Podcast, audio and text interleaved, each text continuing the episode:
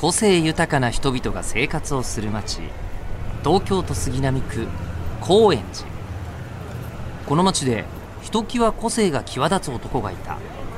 名前は大黒賢治。町を知るために人を知る。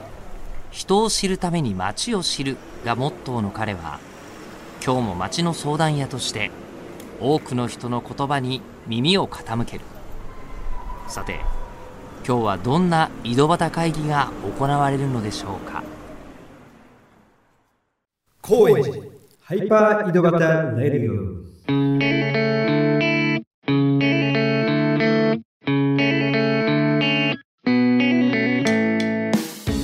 どうも皆さんこんにちは。町の相談屋大黒賢治です、えー今週も始まりました。東京は高円寺。この町に住む人々にたくさんインタビューして、え人間の魅力を知ることで徐々に徐々にこう町の面白さ魅力を伝えていこうというこの番組です、え今回22人目のゲスト店舗開業にまつわる施工業務全般を行うスマワークスの相沢澄夫さんです。店舗開業にまつわる施工業務全般ってなんかどういう意味って感じかもしれないですけど作る実際は作るんですよ。あの切ったり貼ったり組み立てたりいわゆる、えー大工さんのような、えー内装工事もするんですけどその前段階のデザインそれより前段階のそのお店のコンセプトとかやりたいことディレクションしていくようなこととかもそうですし企画そのものを自分で立ち上げてそれを作ったりもしてる。多岐にわたるものづくりを、えー自分個人のスキルでもあるしいろんな人を巻き込んだプロジェクトとしても、えー実現していってるっていうあの頼れるお兄さんでして満を持して22回目に登場してもらいました、えーオープニングで謎に緊張し始めました。それではこの後スマワークス株式会社代表相沢澄夫さんが登場です。高円寺ハイパー井戸端ラジオ。高円寺ハイパー井戸端ラジオ。今回のゲストはスマワークス株式会社代表の相沢澄夫さんです。よろしくお願いしますよろしくお願いします。えーすまずスマーワークスという会社の代表と紹介させてもらいましたが、はい。このスマーワークスは、えー何の会社なんですか？いろんなことはやってるんですけど、一番わかりやすいのが商業建築っていうくくりだと思います。はい。うん。商業け建築の商。業建築ね。うん。商業建築の施工。はい。うんうんうんそれ以外にもあると。ロゴデザインだったりとか、ウェブだったり、ブランディングっていうような、ちょっとまた建築、通常でいくと建築会社がや、あまあ、範疇としては違うようなところも、ちょろちょろお手伝いさせてもらったりっていうことはしてるので、うん。なんか結構広く、で、まあやるごとに今年で12年ぐらいやってるんですけど、うん。だんだんひよくわからないぐらいまでに、こう範囲が広がってきているっていう現状ですけど、まあ基本的には商業建築ってことをは思ってやってます。軸になってはいいる。そこが軸にはなってるかなと。だからそこでの業務で広がってくる、作らなきゃいけないものとか、その必要になるものを、じゃあ、そこもやるよっていう感じで。基本的にはそうですね。要は、それをやっていく上でここもできた方がいいよねっていう、それは自分がやりたいってところよりは、できた方が、そのお客さんだったり、こう、サービスとして適正ではないかなっていうところを自分なりに努力して範囲を広げていってるっていう。まあ、あと正直言うとただやりたいからやってるってところもちょっとありますけど。うんいろいろやってみたいっていうのと同時に、こうやったらいいんじゃないのっていうところがやっぱ見えてきたときに、まあそれを頼まれたりとか提案したりとかっていう。そうですねあるっていう感じですよね。まあものづくり全般で、アーティストというよりは、えー、まあ依頼を受けて作る部類なんですけども、はい商業建築。とはいえ幅広くこうやっていく中で、こうスマーワークスのクリエーションに通じてるもの、あの世界観だったりとか、こう大事にしてるものとか、こうルールみたいなものっていうのはありますか？えーっと、強みになっているものは、けすごく結構明確で、うん子供の頃から結構いろんなやりたいことを好き勝手、やりたいと思ったらやるっていうような成長の仕方をしてたんで、うん。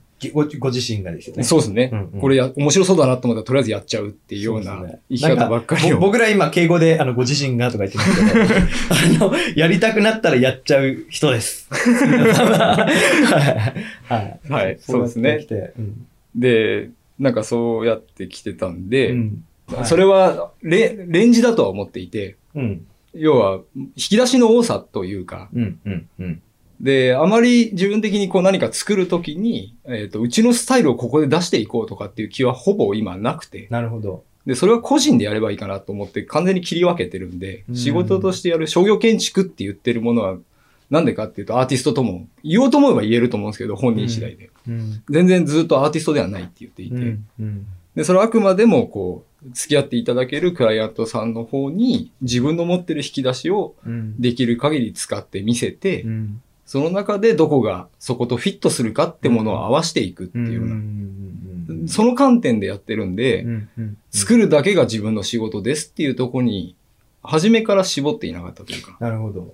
逆に、その、依頼側が求めてる世界観はあるんだけど、具体的にどうしていいかわかんないみたいなパターンもあると思うんですよね。そういう時に、まあ、必要な答えを、ものだったり、すみおさんの場合は言葉で提示してくれることで、それですみたいな、うんそういうのがやっぱ引き出しの多さっていうところの、うんあーなんか、強さ、はいうん面白みだかなって、僕はまあ一緒に仕事してても、あの、思いますね。あすみおさんそれですみたいな。言いたかったのはそれですみたいな。うん。えっ、と、実際ね、あの、高円寺の住んでる方もたくさん聞いてるこの番組だと思うんですけど、高円寺だとどういう、えー商業建築、はい物件、はいえー手掛けてるかご紹介いただけますか？えーっと、ちょっと前に数えてみたら高円寺だけで関わったところで、大小関わらず関わったところでいくと16、7店舗ぐらいあったんですよ。で、なくなっちゃったとこも残念ながらいっぱいあるんですけど、あんまいっぱいあげてもきりないんで、うん。何個かでいくと、うん。コーヒーアンプさんっていう三平ストアの向かい側にある、えールク商店街沿いですね。そうですね。うんうん。であったりとか、チョープスティックさんとか、うん。チョップスティックは第一市場の。そうです。だから結構こう、高円寺で新しくてちょっと、また今までの高円寺の気配を携えながらも、現代的、都会的な佇まいをしてるとこって、結構すみおさんが、あの、クロスしてる場合が多いので、そういう目線で街もね、実際にだから街づくりではありますよね。組み立ててるわけですからね。そうですね。うんそれが、そうなんですよ。だけど一番最初の結構よく言われてたのが、高円寺で高円寺っぽくない店作ってると、すみおさんだよね、みたいなことを言われることがあって。でもだんだんその手川さんの世界もまた高円寺のあの風景になってきてる感じがするんですけどね。そうですね。うんあの、外の人が見るうんうん、高円寺っぽいいよねって言われるのが、自分は実はあんまり好きではなくて、なるほど、なるほど。ありますよね。外から見た人が、あああザ・高円寺って感じだよねって言われるのが、ね。いや、そんなこともないんだけどな、みたいな。うん俺たちもうちょっと幅あるよ。そうそうそうう。んんそうですね。そういう意味でもしかすると作ってるのが高円寺っぽくないって言われるようなうんものなのかもしれないですけど、まあ歴史としてそこで営んでいて、うん。そこにまたコミュニティが飲食店とかだと特にですけど、はい。生まれてるんで、まあそれもまた高円寺なのかなっていう。なるほど。はい。で、今収録しているこのスマーワークスのラボ。はいここも、えー結構広さのある工房なんですけども、高円寺、阿佐ヶ谷に行く方面の、まあエリア的には高円寺と言われるエリアだと思うんですけど、あります。えーお住まいも高円寺で。はい。えーなんで高円寺にこう、根を張ることになったんでしょなん、なんでしょうね。あの、下高井戸に実家の建設会社がありまして、で、そこにもう二十何年以上前、25、6年以上前にし、しばらく自分の父親の会社で働くことになって、その時にどっかこの近くでう。うん。住もうかなと思ってた時は、高円寺はほぼ何、何の土地勘もなかったんで、うん。知らなかったんですけど、うん、で、たまたま、そういえば高円寺って、なんかまあ近いなと思って、前に聞いたことあるなぐらいで、うん入った不動産がきっかけで住んだっていうぐらいでしかないんですよ。たまたま住んだんですね。たまたま住んだ。何にもなくて。うん。うんで、青鳥、もともと住んだ家は青鳥やさ、港南通りのもう目の前で、うん。うん。で、青鳥も知らなかったんで、うん。ある夏が来た瞬間なんかすごいことになってるぞ、うちの前が、みたいな状態から、出れない。出れないぞ、これはってなって。で、まあ、ほんとそれぐらい。何も知らなかったって感じですね。はいそこからも十数年っていうことですね。18年ぐらいまでね。うんはい。どういうふうに、あの、仕事の依頼につながるような、こう、人脈とか、はい。やっぱり広がっていったんですか？これはよく周りにも不思議だって言われるし、自分もずっと毎年不思議だな、なんで仕事来るのかなって思いながら十何年経っちゃったんですけど、良くも悪くも計画性がない子供だったので、やりたいことやってるだけっていう。んうん。で、独立したっていうのも、正直言うと独立しようと思ったわけでも何でもないんですよ。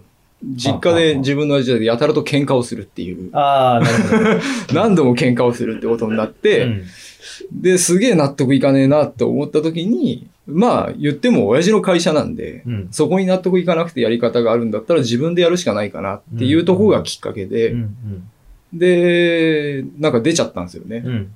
で、そのきっかけは今でもうちのグラフィックをやってくれてる、はい。えっ、と、仲間うちの、うん。が、たまたま奥さんが高円寺でお店を開くんだけど、はえっ、と、それって作れるって頼んでくれて、うちの奥さんがやるんだけどさ、って言って。なるほど。で、その頃店なんか作ったことなかったんですけど、うん。職人だったんで、うん。うん。なんかやってみたかったし、うん。とりあえずやるって言って、うん。で、なんかまあ仕事入ったから来ねえわって親父に言ったのをきっかけに、うん一店舗をひ丸々一人でゼロから壊すところから作るとこまでやったんですよね。うん。うん。そこが大きなきっかけですね。もう一回出ちゃったし、もう戻れねえな、みたいな。うんで、あとは食いつなぐしかないっていうことで、うん。正直一番最初勝手に高円寺の店入ってって、うん。看板もっとよくしたら客入ると思うんだけど、やらないっすかって僕ね、杉声かけて。の出会い方、僕もそれで、ある日いきなりその、やってたアンプカフェっていう、そのコーヒー、今紹介したコーヒーアンプと別で、アンプカフェっていうオルタナティブスペースやってたら、住尾さんがふわっと入ってきて、とりあえずこわもてなんで、なんか文句があるんではなかろうか。で、僕も作りたいものがすごいいっぱいある時期だったし、そういうことならみたいな感じ。実現しなかったですけど、その時にこう、ちょっと相談乗ってもらったり、簡単な見積もりもらったりとかしてましたよね。あの、俺の記憶では全く逆なんだけどね。え？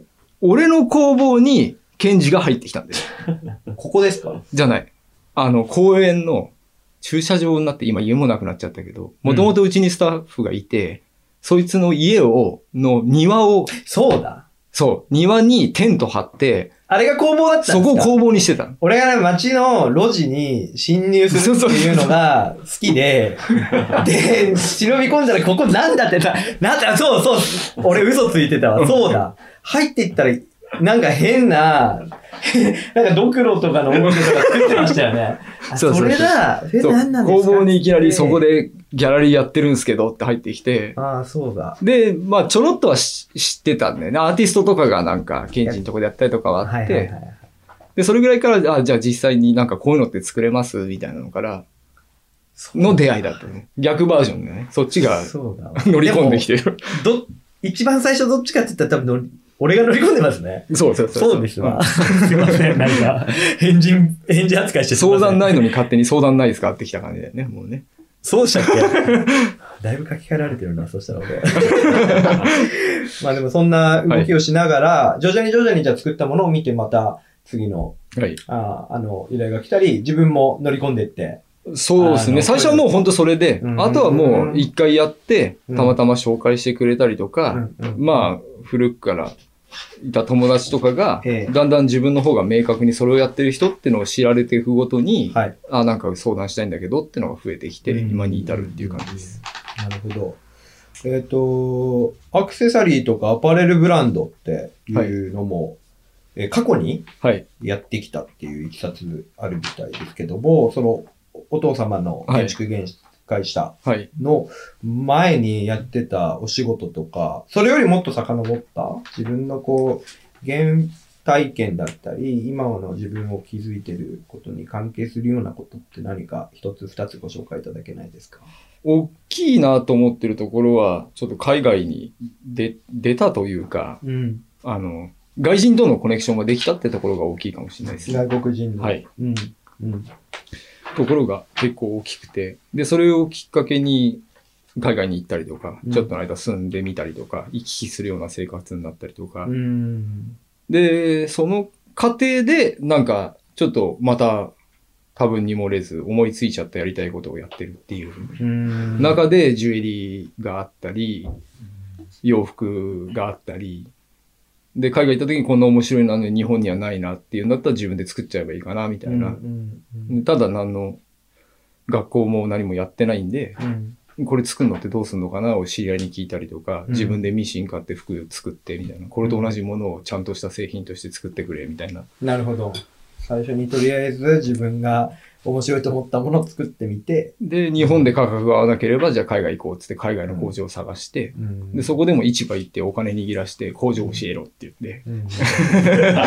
で、工場まで直接行って、これをこの金額で作りたいんだっていうような感じですね。やっぱり、その、全部くくるわけじゃないですけど、高円寺にいる人の共通点って、わかんないけど、まあやってみようみたいな。うん。で、自分なりの我流で、その時はなんかおかしいやり方かもしれないけど、うん。今になってみるとそれがあったからできてるよねっていううんバックグラウンドを持ってる人はすごく多いのが、まあこの街の特徴な気がしてますけどね。乗り込んでいった時の、あの、いろんな自分はこういうのやってます。どういう反応されるもんなんですか？まちまちですね。もう全部種類が違うんで、飲食店を出そうと思った時も、まず自分が作れなきゃダメだと思って、レストランに自分を雇ってくれと。あっていうような入り方を。はい、それはレストランのスタッフとして。そうです。そっから入るんですか？それも、あまあ自分で出したいなって思ったんだけど、うんうんやっぱ日本のどう仕入れてどうやってるかっていう市場が知らなかったんで、それ外人の友達とかと日本で、ちょっと日本にないようなスタイルのやろうってなったんで、うんで、時もじゃあ俺どっか行って働いてくるわと。なるほど。で、半年間全部働いて、マスターして、で、自分の店やるって。っていう条件で、面接行ったって受かるわけないんで、もう逆に言えばここから飛び込みで、半年間12時間労働でも何でもいいですと。で、給料はこれぐらいもらえればいいですと。その代わり全部覚えたいんで、フルに教えてくださいと。うんで、その分のリターンぐらいすできるぐらいの仕事はちゃんとやるから。っていうようなので、まあ交渉に行く感じですよね。面接じゃないね。勝手にこっちから交渉を持っていくっていう。そうですよね。条件をもう最初から交換条件を、それだったらやってやってもいいぞぐらいのノリですよね、それ。でそうするとあまりにもこう常識と違うプロセスなんでうん、大体まず不安な人は即答で大丈夫ですとか、はいはいはい。なんで分かりやすいんですよ。なるほど。もちろんがつけやすいんですね。逆に興味示してくれる人は、なんかいろいろ逆に質問されるんですよ。な、はいなんでそうなってんのとか、うんなんでそういうことなのってうんうんうん。で、ただその時は仕事は取れなかったです。めちゃくちゃ面白いし、うんなんか一緒に付き合ってあげたいんだけど、うんちょっとうちに今余裕がないんだとか、うんうんうんで、飯だけおごってくれたりとか、うんとりあえずご飯ぐらい食べてってよとかっておごってくれて、うん帰ってくるっていう。うんやっぱね、やりたいこととか、自分の覚悟が明確だと、こう、周りがほっとけないっていうのが出てきて、そうやって縁が広がっていくのかなっていうのは、なんか、思うところは僕もありますよね。そうですね。まあなんかそのノウハウをちょっと伝えるんだとしたら、完全な熱量です。ノウハウじゃないじゃないですか。いやそれは自分でできるじゃないですか。ひ人からもらわなくても、自分自身で熱量を上げるっていうことと、やりたいって気持ちをよりブラッシュアップしていくっていううん。ことをするだけなんで、どっかからのその学も必要ないしう、ん。経験も必要ないし、うん。まあさすがに今はあんまりちょっとないかもしれないですけど、うん。その当時はそそれしかなかった。いくつぐらいの、だいたい。20代前半？うんぐらいですかね。こっちからガッて行くときには、それなりのリターンを絶対に持ってます。さっき言っあ、た自分が。飲食店でもそうだけどうん、ここはサポートしてくれば、ここは絶対返すっていう、うんで、それが交渉だと思うんですよ。あの、乗り込んでいく、あの、ひ手持ち土産を絶対に持っているっていう、手ぶらで何か助けてくださいっていうのを勢いでいくっていうことは絶対してない。なるほど。で、まあそんなすみおさんですが、これからこのスマワークスとしてやっていこうとしていること、今後はどういう動きになっていきそうっていうのを。今、模索中ではあるんですけど、だいぶ見えてはいるんですけど、説明するの上で模索中っていうぐらいで、基本的に作りたいものの幅がすごく広がってきていて、あと作ってきたことっていうことの価値をどう作っていくかっていう。あー今までやってきたことの価値を、そう？技術だったりとかう、んそれは自分のっていう意味ではなくて、自分のそのせ制作するとか技術者とか職人さんたちとか、そういうものの、もうちょっと結構視野が今までは自分がやりたいことだったのが、はちょっとみんなでどう成していくかっていうことに、ここ5年間ぐらいはシフトして、そっちにフォーカスしてますかね。なるほど。うんうん。だスマワークスの相沢澄夫っていうスタンスよりは、もうスマワークスっていう、要は集合体だったり、そこにまつわって一緒に手伝ってくれる仲間の職人たちとか、うん。技術者たちをどう、あの、いい環境に持っていけるかってことは、うん。がここ5年間ぐらいずっと取り組んでいる。なるほど。というわけでね、今週はそろそろお時間になってくるんですけども、はい今最後に聞いたような内容をまた次週で、えー深く聞いていけたらと思います。そういうわけで、今回のゲストはスマーワークス株式会社代表の相沢澄夫さんでした。ありがとうございました。ありがとうございました。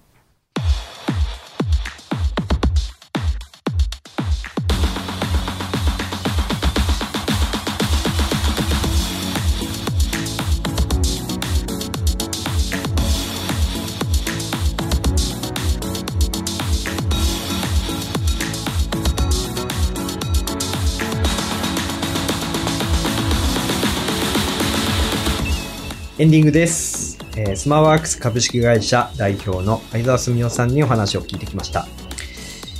まあ、改めて、あのゼロから澄夫さんに皆さんに聞いていただくために、えーお話を伺いましたけど、やっぱりまだ知らなかったこととか、あ僕も忘れてることをまた思い出させてもらったりっていうのもありますし、あの、引き出しの多さっていうのは、技術とかだけじゃなくて、澄夫さんの場合、あの、話題というか、昔の面白いエピソードとかまで含めると、ネタが尽きない人で、あの、街に歩いてますんで、かなりいますんで、街に。し 仕事してない時は。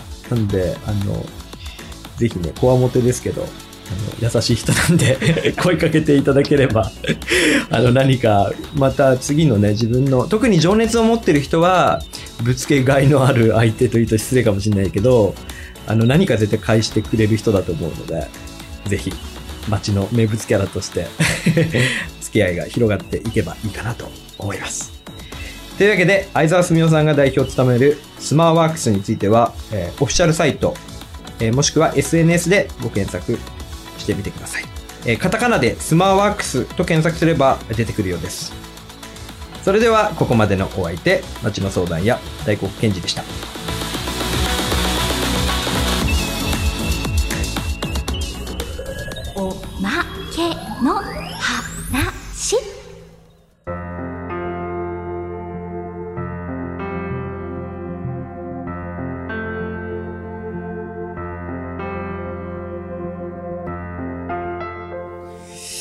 というわけで、すみおさん、あの、恒例の質問なんですけど、い僕、宇宙人だっていう定義をしてるわけですね。はいまあ、いろいろ、すみおさんにはその話もしたことありますが、すみおさん逆に聞きたくて、宇宙とか宇宙人って聞くとどういうイメージを持ちますか？